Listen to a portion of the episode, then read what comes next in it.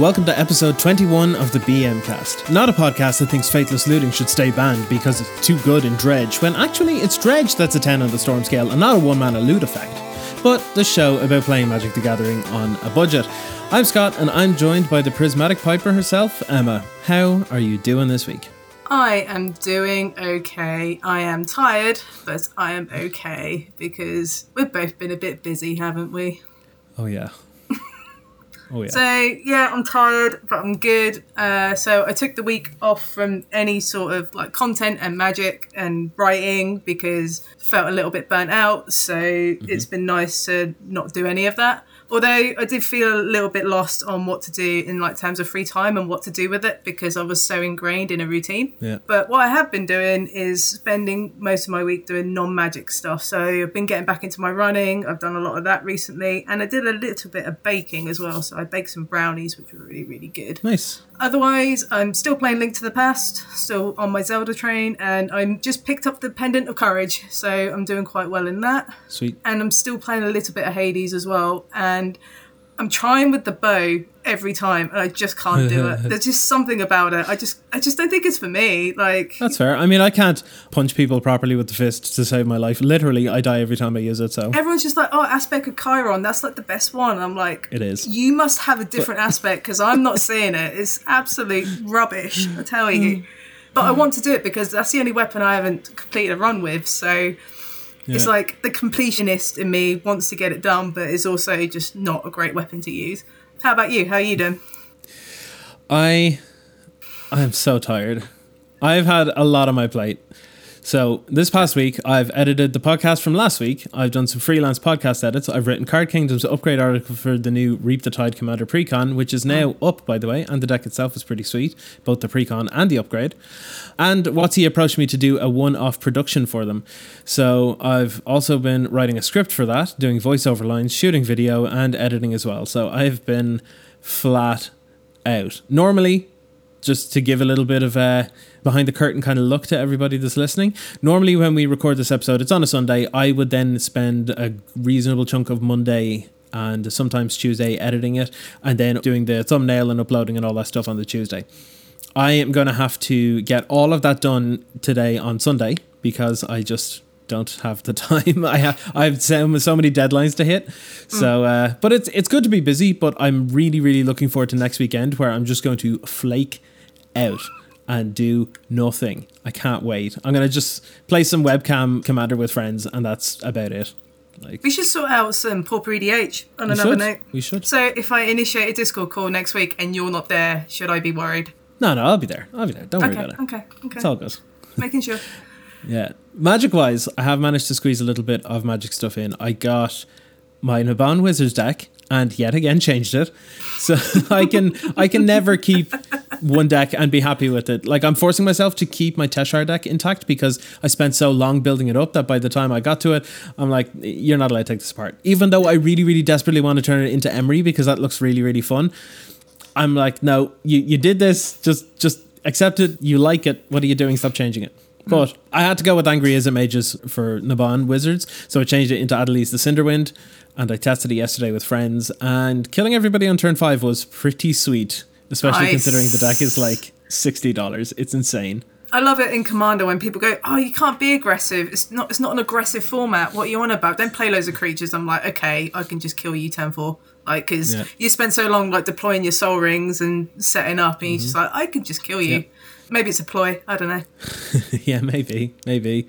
Uh, outside of that, I've been working on a new God Eternal Oketra deck with sort of an aggro life gain theme. So a lot of stuff that ETBs to you know either gain you life or return a permanent you control to your hand, so that you can keep replaying creatures to gain more life. And then while you're doing that, Oketra's also making you tokens.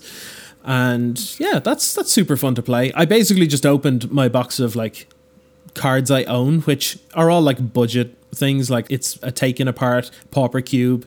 It's random commons and uncommons from like decks that I've built and stuff. And I just took all the like half decent white or artifact creatures out of it and just hmm. jammed them into 100 sleeves and went, nah, this is fine. And Nice. it's actually surprisingly good. Plus, any deck that I get to play Thraben Inspector is an absolute banger for me. Oh. So Talk dirty to me, Yeah. Scott. I love Thraben Inspector. it's half the reason I have Soul Herder in PDH, so I could just get to blink Soul Herder every turn and just dirtle and draw loads of cards. It's great. Mm-hmm. If you enjoy the BM cast and would like to support them, you can become a patron for as little as $3. You'll get access to all of the notes and deck lists they use on the show, and their $7 tier gives you VIP access to the greatest budget resources of any Magic podcast. So what are you waiting for? Visit patreon.com forward slash budget magic cast to level up your game and get your stonks on.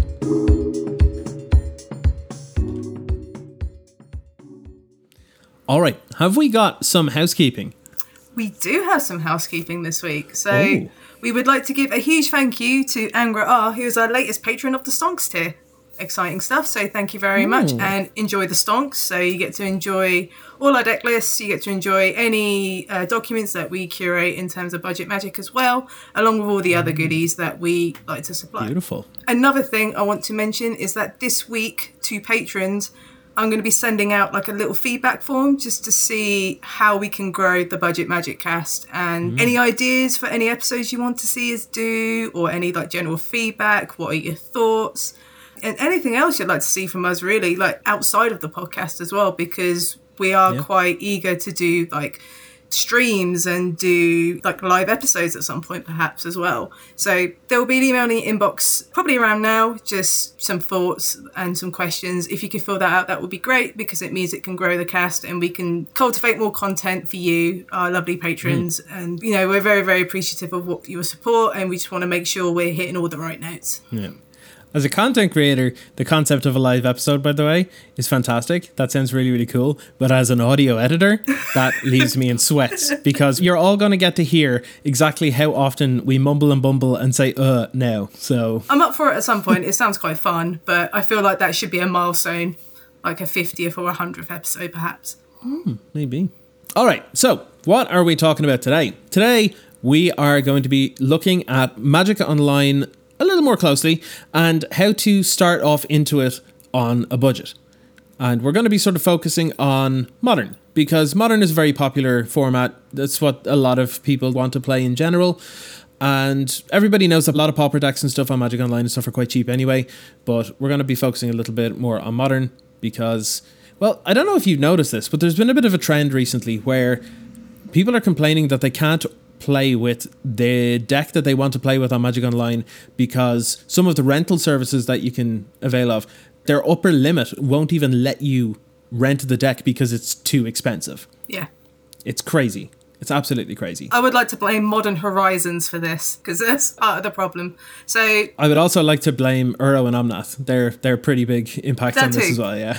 yeah, so what happened with Modern Horizons? If you're not too familiar with Magic Online, so when Modern Horizons first came out, there was two ways to draft the set. So you could draft it by doing like a traditional draft, so you would pay for the draft and you get to keep the cards. Hmm. That came to be quite expensive for your average player.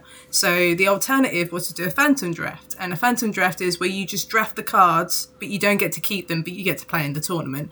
Naturally, a hmm. lot of people did this one because they really wanted to play the set, and the limited format was quite good.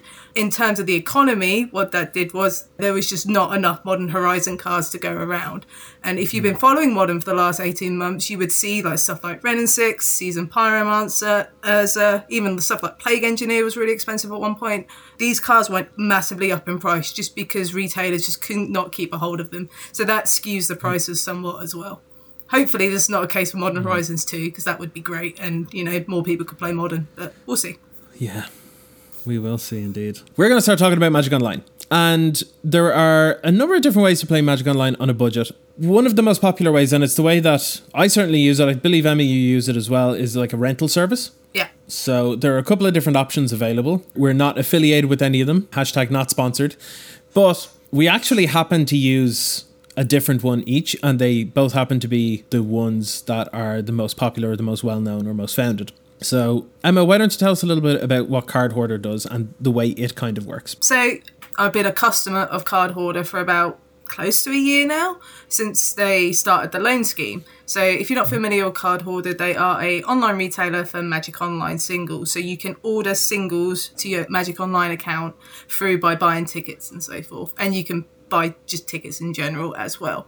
I believe it was last year, it could be like earlier last year, they started a loan program where hmm. you pay a weekly fee and you get an amount of tickets to use and those tickets can go on whatever you like. So you can rent out a modern deck you could rent out a commander deck you could rent out 50 pauper decks if that's something you feel like doing. And hmm. how it works is you have to apply for it card hoarder have to approve you they need some details of you. So you pay based on how many tickets you want to rent. So for example if you want to rent 100 tickets for a couple of pauper decks, for example, you pay 2.5% of that amount, and that's charged weekly. So on a monthly basis, you're paying about $10 a month for 100 tickets, which isn't too mm-hmm. bad when you think about it. Given that the economy in Magic Online is quite different to paper Magic. Like, so I use it because I like trying different modern decks and I like brewing modern decks. So having this accessibility for me to try different things was really, really good. And I recommend doing this if you are looking into getting into modern, but you're not quite sure where to start, like what kind of deck you want to play. So just like renting 100 tickets a month might be a good way to do it. Also, Card Hoarder do offer a free account when you get five tickets for free to do whatever you want with. So you could play like mm. five ticks modern or like a five ticks pauper deck, and that doesn't cost anything. That's free and yours to keep, which is a really really cool thing as well. One thing I really really like about Card Hoarder, which I'm not sure your provider does, but you don't get a deadline on returning the cards. So there was at one point where I had Mono Green Tron and I kept it for three months on my account. I was still paying for my subscription. I was still playing it because I enjoy playing Tron. And yeah, they didn't like kick up a fuss like, oh, you know, you need to return these cards or whatever. They were mine on my account and I could return them whenever. So, which is hmm. pretty cool. Cool, yeah. Yeah, so card hoarder is one option, and then the other one is I use mana traders. So the idea is that you pay a flat monthly fee, you are allowed a certain ticks limit and card limit. So the one that I'm on, I am allowed to rent up to 120 ticks worth of cards mm. and up to 150 cards at a time now. If you go onto their website and look for that kind of deal or whatever, you won't actually find it because they have loyalty bonuses. So for every X number of months that you're on there, they'll increase the number of ticks that you can rent and the number of cards that you can rent and they'll reduce your monthly cost as well. So I think my cost is something like I think it's like seven dollars fifty or something per month. I go onto the Mana Traders website. I just place an order. I'd be like, I want these seventy five cards. Give it to me now, and then you put in your Magic Online username. A bot comes along, gives you the cards. They used to keep track of how many hours that you hold on to them for and that kind of thing, but they have hmm. done away with that a couple of months ago. So now you can kind of just hold on to them forever. Like they say it's a fair use policy, but they don't have any specific details as to like oh if you have it for more than 90 days or whatever. I think it's just a case of like we'll let you just rent them for as long as you want. Just don't be stupid with it or whatever you know? So mm. it's fine. They also have a free trial where you can rent up to 75 cards to a total of 7 ticks but i think you can only try that trial for i think it's a week. Okay. so I think it's a shorter time frame compared to the card hoarder one, but you get a little bit more. So I think it's more just an idea to to get a taste of of how the system works and that kind of thing. I find this Yeah. one quite useful. I know you prefer your card hoarder. It's whichever one works. The fact that they both have free trials means that you can try them out. But with that said, card hoarders, mana traders, if you're listening, hook us up, yeah? Yeah. Hook us up. Hashtag sponsored? Maybe. In the future. Who knows? We get paid to rant. How great's that? I, well, I mean, we already get paid to rant by our employers, the lovely patrons. This is know? very true. Very, very true. but yes, these are both great ways to try and get into Magic Online because we know that you can't really play in paper other than that's on webcam, and most of the time that's Commander. So if you want to play some modern and stuff, it can be very hard to do otherwise. So they're probably the best ways to do it. Now, the reason that we brought up these is because these are often the best ways to play on Magic Online. Like, yes, you don't actually get to keep the cards, but it means you can try out different things very easily because you can just get one deck, try it for a few hours, try for a day, try for a week, send it back, get another one. All you're out is the few quid for whatever amount of time that you've spent doing it. So, with that said, the reason that we've talked about those is because we're going to look at some cheap modern decks like we said, some of the top decks in Modern at the moment are 1200, 1300 ticks, something absolutely obscene and not the kind of money that you should ever put into a digital platform ever. So we have some decks that are under 100 ticks. Now, 100 ticks still sounds kind of ridiculous for something that is online, but it is what it is. It's the best you can get in Modern at the moment. And like these kind of decks, like we're not going to make any kind of qualms. We're not saying that these are like high tier decks or anything. They're decks that will absolutely do well. Just like if you know your deck inside out and you go to F and M, you're probably going to 5-0 once you know what you're doing, you know? Mm. That kind of thing. So these are decks that, sure, people at the top tables will laugh at you and be like, oh, why are you playing that? But you also turn around and be like, oh, why are you so judgy? So, like, you know, it, it balances out.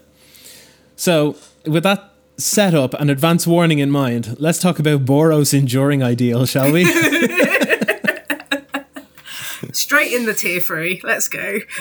That's tier seven or something, oh. but like, whatever. It's sweet. I don't care. Oh, it looks fun, mate. Like, so if you're not familiar with Enduring Ideal, as in the card, I don't blame you because it's a, a very old Kamigawa card. So it is mm. a seven mana sorcery that has search your library for an enchantment card, put it into play, then shuffle your library. It also has Epic, which is a very unique and niche sort of mechanic that you don't see often. And Epic is for the rest of the game, you can't play spells. At the beginning of each of your upkeep, copy the spell except for its epic ability. So you just get to keep hammering enchantments out. Yep. And you use stuff like Form of the Dragon and Dovescape and just you go ham on people. It's it's proper dirtly enchantment control but yeah. it's really really fun. Yeah, it's really dumb. So there are a couple of kind of locks in the deck. You run things like Lotus Bloom and Simian Spirit Guide to try and turbo more expensive enchantments out quicker. You have stuff like On Thin Ice and Blood Moon to be able to disrupt your opponents. Then, in order to protect all these enchantments, you have Greater Auramancy which gives enchantments and enchanted creatures you control Shroud. But it has the Phyrexian Unlife and Solemnity lock, where your opponents have to reduce you to below zero and then also do 10 infect basically in order to kill you, but you can't get counters, so infect counters can't be placed on you, which means that you can't die. Nine Lives is the newest edition, which was from M21. I was yeah. about to say that. That would go really well in here as well. Yeah, so that's in there too. It has hexproof, and whenever a source would deal damage to you, you prevent that damage and put an incarnation counter on nine lives. And then when there are nine lives on nine lives, nine incarnation counters, uh, you exile it, but when it leaves the battlefield, you lose the game. So the whole idea is that you use the solemnity with the nine lives so that it can't get counters, so you can't lose the game either yeah, it's just weird locks like this. And then you've got things like Dovescape, which is whenever a player casts a non creature spell, it gets countered and then makes X 1 1 blue and white bird tokens with flying, where X is the spell's converted mana cost. Now, if they're making like 7,000 birds, it doesn't matter because if you have the Phyrexian Unlife Solemnity lock, they can't kill you. So these birds mean literally nothing. So if they try to cast anything to maybe blow up one of your enchantments that are important or something, they just can't do it. The idea is that it's essentially it's a prison deck. Like you've got some removal, you got some ways to sort of turbo out these lock pieces, but then you just actually just lock them out of the game. Yep, and you have stuff like Blood Moon as well, which is a really nice way to punish all the greedy Uro piles that are knocking about at the moment. And also you have yep. Leyline of Sanctity, which is a hell of an enchantment just to mm. stop any kind of burn just hurting you. It's gotten a bit worse with Mill because there's a couple of cards that don't target anymore, yet you can still mill. But yeah, yeah it's it's a really good idea. I do really like the Wheel of Sun and Moon in the sideboard because this is low key one of my favourite cards in Modern that no one ever before, plays around. Yeah. Yeah. Also, the Archon of Sun's Grace is really good because you can just sideboard into it and just make load of 2 2 flyers and just go ham with enchantments as well. In most cases, they're probably going to side out all their removal because you're an enchantment deck, so that's not going to work. So you can just side in the Archon and just one up them, which is pretty sweet. For sure. You get access to some great things from the sideboard as well. Like you have Ravenous Trap for Graveyard Hate, the Wheel of Sun and Moon, like you said, for Graveyard Hate. Ah, you could target yourself with that and invalidate Mill entirely. Yes. I've done that before. Nice. It's great. Nice. Yeah, also in the sideboard, you have stuff like Torpor Orb to turn off ETB effects and Grand Abolisher to stop people doing anything on your turn so that they can't counter anything like that as well. But in the mana base, the most important land here is Nykthos Shrine to Nyx. So you have all these enchantments out, you're going to be able to tap for an awful lot of white mana, which means that you could be able to get Enduring Ideal out very, very quickly when you mix this with the Simian Spirit Guides and Lotus Blooms. It's a really dumb deck. It's really dumb and it's really cheap. It's under what seventy tickets like on MTG Goldfish, which is pretty good going. yeah. On Magic Online, it's cheap enough. Yeah, it's 55 ticks. But in paper, it's about $450. So if you really, really, really love it and want to do it in paper, absolutely. I'm not going to stop you. You live your best life and you get whatever deck makes you happy. But it is a bit pricey for such a crazy, weird deck. Magic Online, though, absolutely. absolutely, Absolutely fine. go for it. Yeah. Now, Emma, I have a deck here that I played before. I know you played before. And I think at some point, everybody should play it at least once to try it out, even if it's kind of bad, but it's also great. And that is Skred. Oh yeah.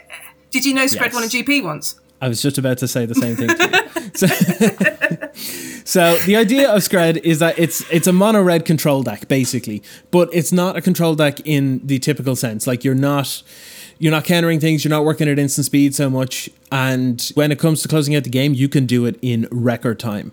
This is possibly one of the fastest control decks, I would say, because what you're looking to do is you're looking to just play snow covered mountains, maybe play a blood moon to disrupt your opponent a little bit.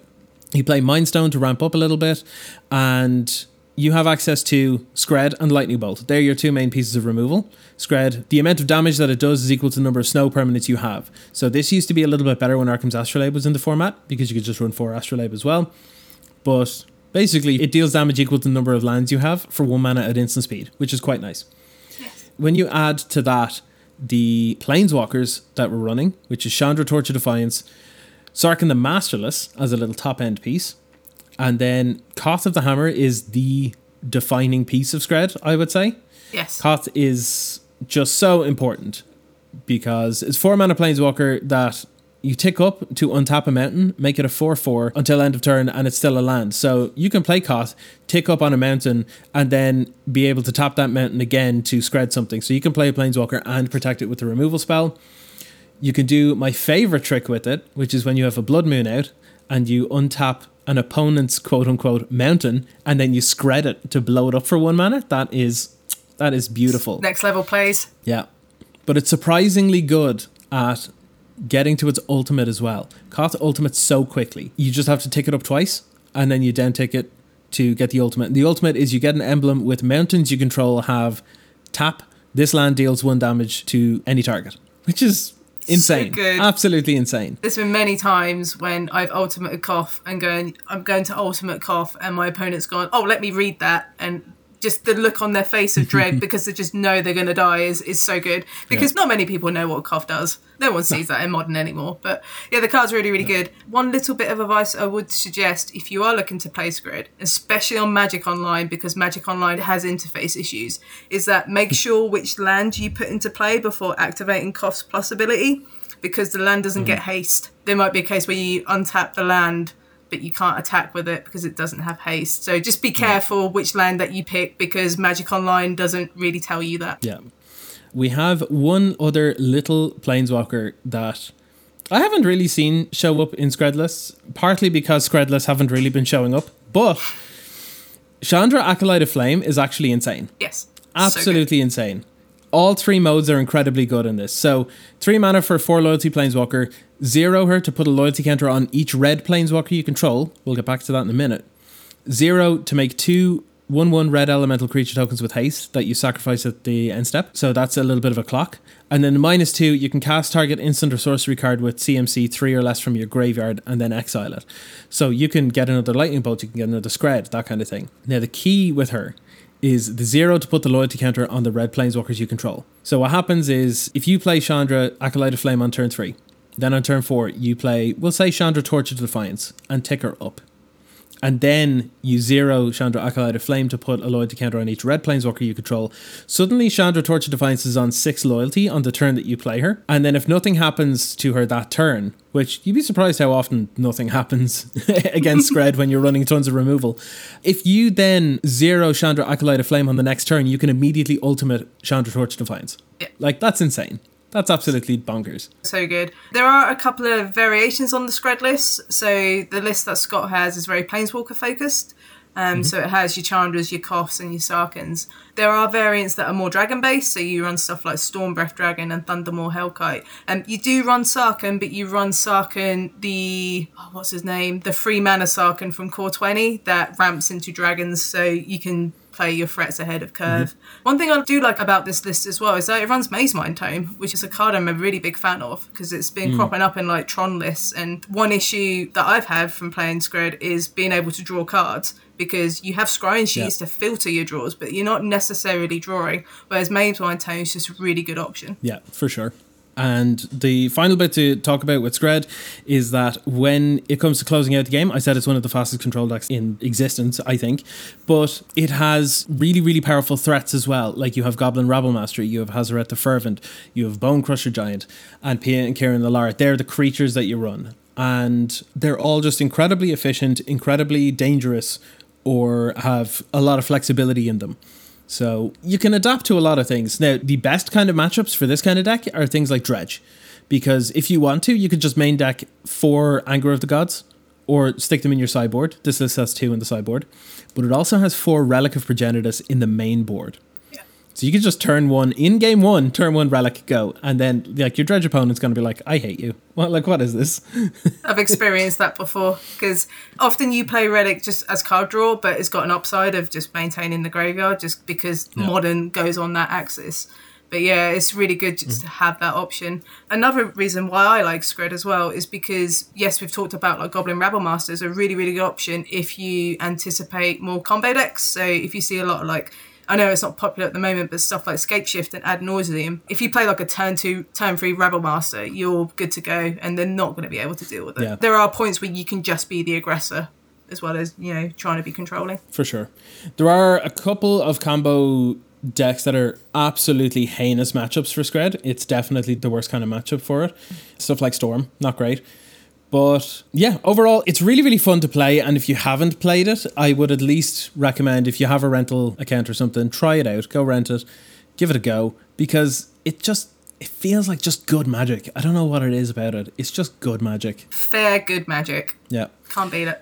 Now, unlike what we're talking about here with Skred with fair, good magic, you want to lead us into the next one there, Emma? Your next choice. Yeah, so this is a, a modern classic from its past and one that I've played a fair amount and is very dear to my heart, which is Jund Living End. So, Living End was a very popular strategy like two to three years ago because it attacked on a particular axis that's very hard to beat, which is from the graveyard. It's quite a high creature density, but you don't cast the creatures, you cycle them. So, it's essentially as a cycling deck. So what you do is you cycle cards like Archfiend of Ifnir, Street Wraith, another really good one, Desert Cerodon, and you just pile up your graveyard full of these creatures and then use something like Demonic Dread or Violent Outburst, which has Cascade. And if you're not familiar with how Cascade works with suspend spells, because Living End is a suspend spell, basically you get to cast that Living End for free off a Cascade. And when Living End comes off a Cascade, you can just put all these creatures into play and you just basically board wiping and you just have these massive threats because like Archfiend of Ifnir is like a 5-4. You've got the Carabid, which is a 4-4. Mm-hmm. You know, Street Racer 3-4 with Swamp Walk, which might come up in some cases. But yeah, you just piling up your graveyard, living end, and then you just have all these threats. And it's a lot, a lot of fun. I've had a lot of fun playing Living End. And the best thing about it is that it's pretty cheap. It's like 80 tickets, and that's including fetch lands as well. So Yeah, it's a sweet deck. I don't have a whole lot of experience playing with it. I have quite a bit of experience playing against it. Back in my old LTS, there was someone that played it every single week. And yeah, I kept getting got by the Faerie Macabre. it's so good. You know, like I would purposely allow stuff to go into my graveyard or mill them over myself or something, find some way to put them in so that when they're living end, I'm not entirely boned. And nope, they were just like, okay, well, with living end on the stack, I'm just going to discard Faerie Macabre, exile those creatures from your bin, and now they don't come back. And I'm like, god damn. Yeah. the only creature that you are pretty much only casting is Fulminator Mage, just because you can sack to blow up Hmm. some lands and then bring it back to sack and blow up some more lands against the Tron matchup. It's got extra value. But yeah, it's just really, really fun. It's a bit old school. It's not really around anymore. Like the Asphodel living ends tend to be the preference. Mm-hmm. But if you just want to play something completely quirky and completely different, it, this is a really good one. My only advice from playing it is that don't be too greedy on filling up your bin because graveyard hate is quite common in modern. Yeah. But doing like an incremental living end for like six or seven power is absolutely fine because it might be enough in some cases. So Yep. also, if your opponent's sizing Grafdigger's Cage, it does absolutely nothing against Living End. Yes, that's quite nice. I do like that. I'd say it's one of the more fun, quirky graveyard decks for sure. Yeah. So, yeah, next one is one that you're quite attached to in recent times. Yeah, weirdly. I wouldn't have expected this had you told me like a year ago. Monoblutron is great. Like I don't know what it is about it. Just I, I think it just feels like a good old school draw go control deck. You know, like you're really not like people have this misconception that Mono Monoblutron is all about assembling Tron as quick as possible and then just doing worse things than Green Tron. Anytime I hear anyone say that, I just picture them with clown makeup on because that's not how it works.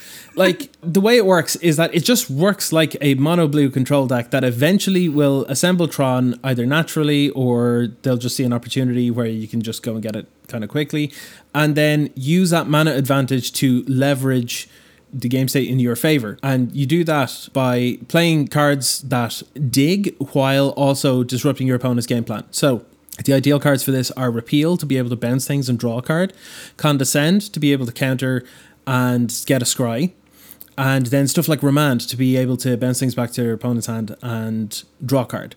It's just putting your opponent off kilter long enough to be able to find ways to finish the game.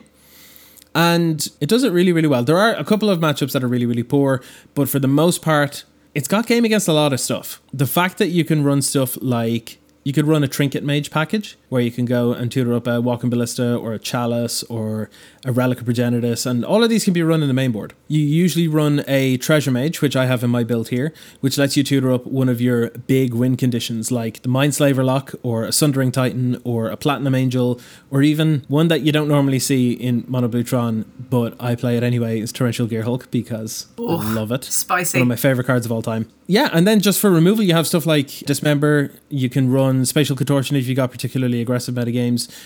It's just really good. It just draws loads of cards, it counters loads of spells, and then just plays huge, huge fatties that close the game in a turn or two. And it does this by eventually assembling Tron. Like, it's great. Yeah, it's just looking at the list, you have answers to everything. So, you know, you have these big threats. You've got Condescend as your like de facto counter spell, which is really mm-hmm. flexible and goes well with the Tron lands. You even have Cyclonic Rift as a way just to reset the board if, you know, things get dire. Mm-hmm. And then you have stuff like Fabricate that can tutor any of your cards. And even running like a Fact or Fiction just for extra card draw, which I think is really cool as well. I gotta say, one of my favorite things to do is to fact or fiction to find the last remaining Tron land that I need, then playing the last remaining Tron land, and then flashing in a Gearhulk to flashback fact or fiction. Oh, that's dirty. That's happened so many times that so dirty. oh, it's so good. Also, cards like Remand are incredibly good right now. People are starting to try and like tap out on turn four or whatever to play an Omnath and then play like a fetch land. And if you Remand, they've just wasted their entire turn. You know, because they're holding on to that land drop. They're not going to play it before they get the Omnath out because they want to be able to get the triggers off of it. So Remand is incredibly good. They are less likely to have interaction with that, like Mystical Dispute or whatever now, because of that. And having a Relic of Progenitus in the main deck is very, very handy. Sundering Titan, particularly against the money piles, the money tribal decks, the Uro, Omnaths, Wrenn and Six, whatever ones. Sundering Titan is just eight mana, I win the game, and you'll be surprised how quick you get to it. But it also runs, and I love this, it has a lot of little tutor packages. Like I said, you've got the Treasure Mage and stuff. You can run Trinket Mage if you want. There's a Fabricate in here to be able to get any artifact that you want. But the expedition maps are not just to get the Tron lands. You can go and get a Field of Ruin to blow up something. You can go and get the Academy Ruins to do the Mindslaver lock, or you could tutor up a Tolaria West, which can then go and transmute to get you a threat like Walking Ballista, or you can go and tutor up Blast Zone to be able to remove stuff. There's just so many different answers that it has so many different workarounds for different ways to play around things. It's just it's so much fun. It you look at it and you're like, oh, this feels a bit janky though, doesn't it? But it is and it isn't. Like, yeah, it is kind of janky because you're not just going herder, turn three, Tron, Karn liberated, I win the game. It's kind of like the thinking person's Tron, but I like it. It's just, it's neat. So looking at the list, it just screams at me this is a cube deck because there's just so many one-offs, which is great because it's very versatile in that way. But I agree. If you want to play Tron with decision trees, then this is the great way to go. I'm actually considering building this at some point just because I have Mono Green Tron and being able to go. I fancy Mindslaver locking some people this weekend. I'm just going to play mm. Mono Blue Tron. But yeah, a bunch of this has been reprinted in double masters as well, as I'm going to keep going Yeah. on about it. So it's quite cheap. and if you feel like at some point you can run the Karn the Great Creator package as well, because there's just so Yes. many options and lines to take. Yeah, with that one, it is considered to be the better option these days, running a bunch of Thought-Knot Seers and Karn the Great Creators and then turning your sideboard into a wish board. But I like having my sideboard slots, and Karn the Great Creator on Magic Online is suffering very similarly from the Modern Horizons kind of thing, where it's like 100 ticks for a playset, so no thanks. Yeah. Is, War of the Spark is really skewed online as Mm. well, which is unfortunate because I think Teferis are also quite expensive. So Yeah. But yeah, this is great if you are a control mage, you want to try and take control of the board you like. It's almost kind of tempo as well, because you do spend a lot of the time just knocking your opponent off kilter long enough to be able to get something down to end the game. yeah. It's very good. But at the exact opposite end of the spectrum, Emma, we have a final deck. And oh my god, is this cheap, both Yeah. in paper and online. So it's six tickets online for a start, and it wouldn't be Emma talking about budget magic if she doesn't try and shove some cheap artifact creatures and white creatures into a deck. So I have mono white tempered steel. So if you're not familiar with tempered steel, it is a three mana enchantment. So for one generic and two white, you get an enchantment that says artifact creatures you control get plus two plus two. So what are we looking to do? Is cast some really really cheap threats. So you have stuff like Memnite Ornithopter, you have my breaded sun Gingerbrute, which is really good, and then you have Vault Skirge just to mitigate the life loss. Eventually, you can ramp up into something like Etched Champion, which is really, really awkward. You're turning on Metalcraft very easily in this deck. Mm. And with that, you have stuff like Servo Expedition if you want some extra tokens, dispatches like your budget Path to Exile, because in most cases you're going to have Metalcraft and this is just going to be great. And then you have stuff like All That Glitters, which is a really good aura because everything's pretty much an artifact or an enchantment. So you're going to pile through so much damage. So equipping an All That Glitters to a Gingerbrute is just a really, really good way to go about it. And then your lands are pretty straightforward because you're mostly plains, but you have stuff like Darksteel Citadel and you have Blinkmoth Nexus as a way to try and get some damage in through the air. It's very, very cheap, very, very straightforward. It's turned sideways tribal and it's great. It's neat. I mean, there's not a whole lot to say about this. Like, if you want a deck to beat up on like slower control decks, like Mono Blue Tron, for example, would have an awfully hard time against this.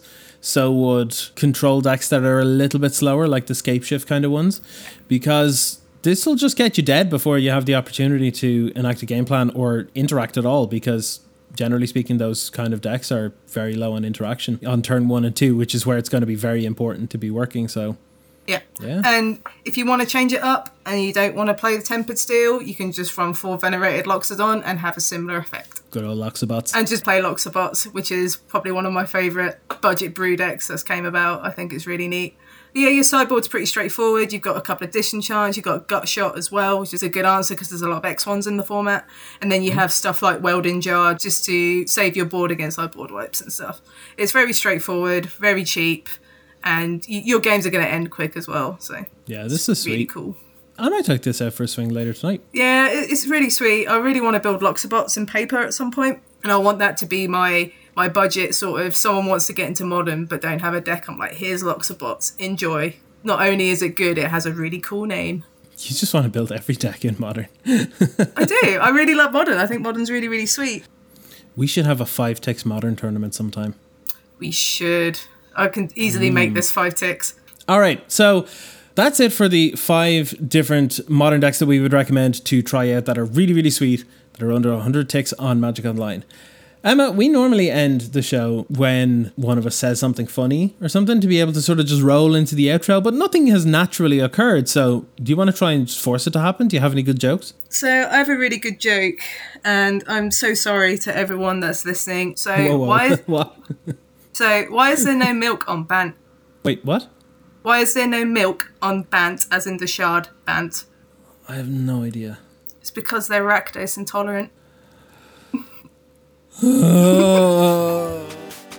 Thank you for listening to the BM Cast. If you have any questions, comments, or sweet brews, you can email us at budgetmagiccast at gmail.com. You can follow us at the BM Cast on Twitter, search for Budget Magic Cast on SoundCloud, and support us over at patreon.com forward slash budget magic cast. We'll be back next week to give you even more bang for your buck.